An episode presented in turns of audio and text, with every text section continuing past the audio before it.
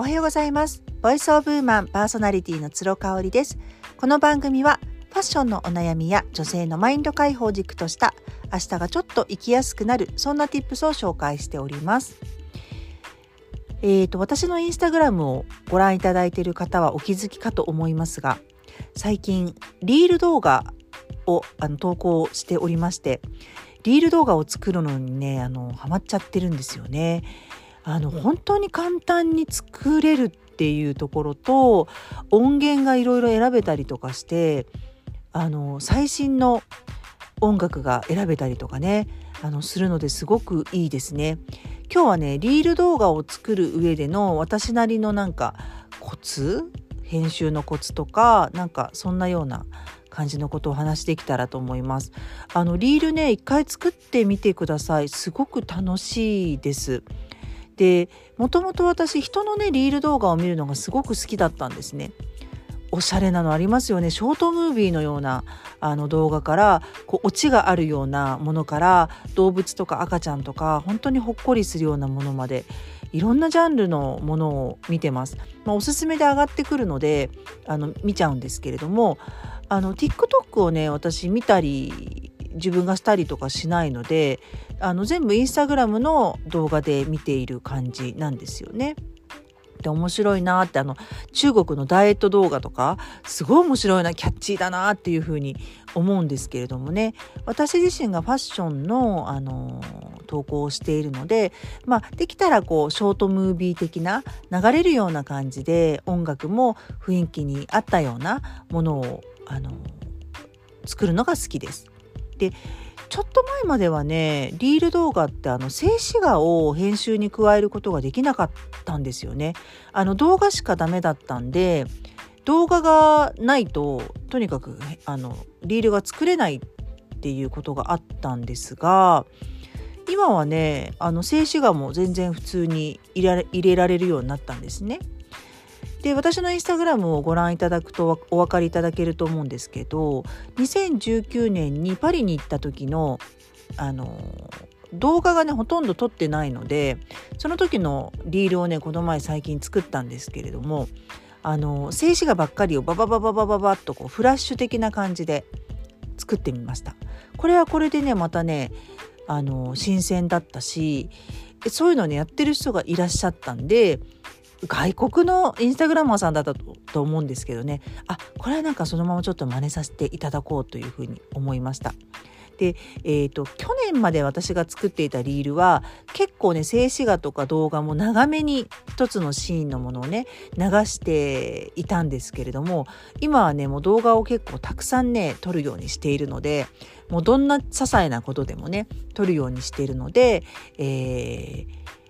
1秒とかもうそのぐらいのレベルでもう次のシーンに行くっていうねテンポよくっていうのを目指してます。であのー、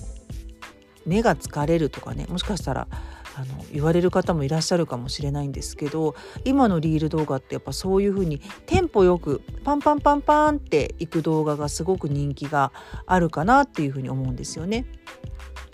若い子のね動画なんて見てるとえええええっていう感じであっという間にリールが終わっちゃってコメント欄にも「もっとゆっくり見たかったです」とかで書かれてるんですよ。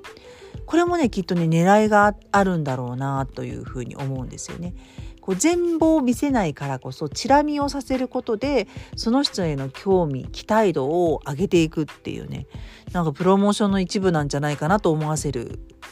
ような感じですよね。でまああのあのすごく編集がとにかく簡単なのであここはなんかちょっと映したくないなっていう直前でもうすぐ切って次のシーンに行くことも大丈夫ですしあとはあのおすすめはね自分がいいなと思った、えーと、動画の音源を保存することができるんですね。なのでそういうのをね私ストックをいつも20ぐらい持ってて自分のリール動画を作る時にそれを使わせてもらったりしてるんですね。からもう本当に著作権なんてなくなっちゃいましたよね。もうむしろアーティストさんもそういう動画に使ってもらってバズっちゃったらラッキーぐらいな感じですもんね。本当にね世の中変わったなーっていうふうに思いますね。うんなのでこうあの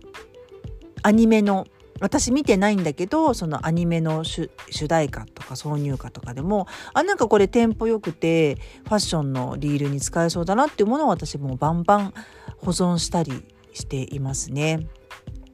で改めてねリール動画にハマって思ったのはつくづく私ツイッターは向いてない人だなって思うんですよね。もちろんあの向いてる向いてないって SNS の特性上あると思うんですけれどもあのー、ツイッターに向いてないなーって思う理由がもう大きく分けて2つあるんですね。で1つがですねまあ治安が悪いってよく言われますよねツイッターって。匿名の人が有名人をすごい叩いたりとか言葉の暴力が横行している世界じゃないですか。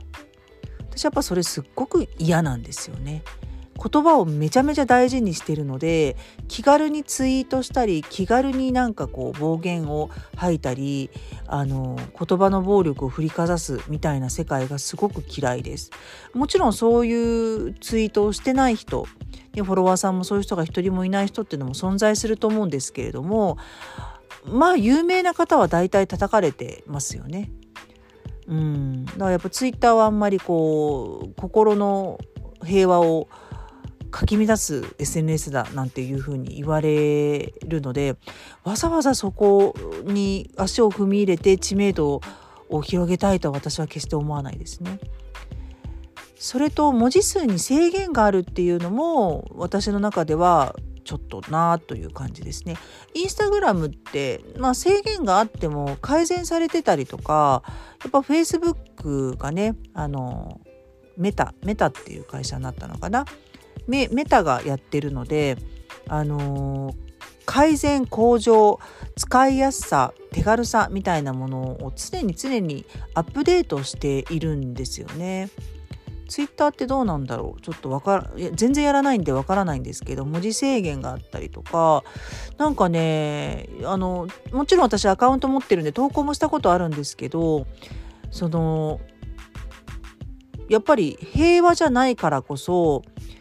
ツイートの内容で見れないツイートがあったりとかするんですよね。で自分のツイートもなんか他の人に見れなくなっちゃったりとかなんかそういうのがあって使いづらいなめちゃめちゃって思いました。なんか制限制限をしている感じうんだから平和じゃないからでしょうねきっとね。そういったあの理由が2つ大きくありましてやっぱツイッターはやらないかなっていう感じですね。なので今私は主に使ってる SNS はインスタグラムを毎日投稿しているのとあとメルマガを週6日配信これはえーと、LINE アットを使っているので LINE アットに登録してくださった方であのブロックしてない解除してない人だけが見られるっていう感じのものになりますね。今250人弱ぐらいの方があの見てくださっていてもあのもう少し登録者はいたんですけれども、まあ、今本当にリアルで見てくださってる方は250人弱ぐらいになりますかね。メルマガも始めて2年経つんでねまあまああの数は別に増えても増えなくてもいいかなっていう感じです本当に私のまるっきり試験を盛り込んでるので私が嫌いな方とか私に興味がない方は本当に読む必要はないものかなっていうふうに思いますしインスタグラムとかもそうだよね興味がないのにフォローしたりとかっていうもうフェーズじゃないかなってちょっと思ったりしていますね。うんあとは、まあ、このボイスオブウーマンですかね。ちょっと頑張って今月は毎日配信できてますので、まあ、頑張らずに、あの、話したいことがあれば、あの、1日2回でも配信していこうと思ってますので、あの、引き続きお付き合いいただけたら嬉しいです。それではまた明日。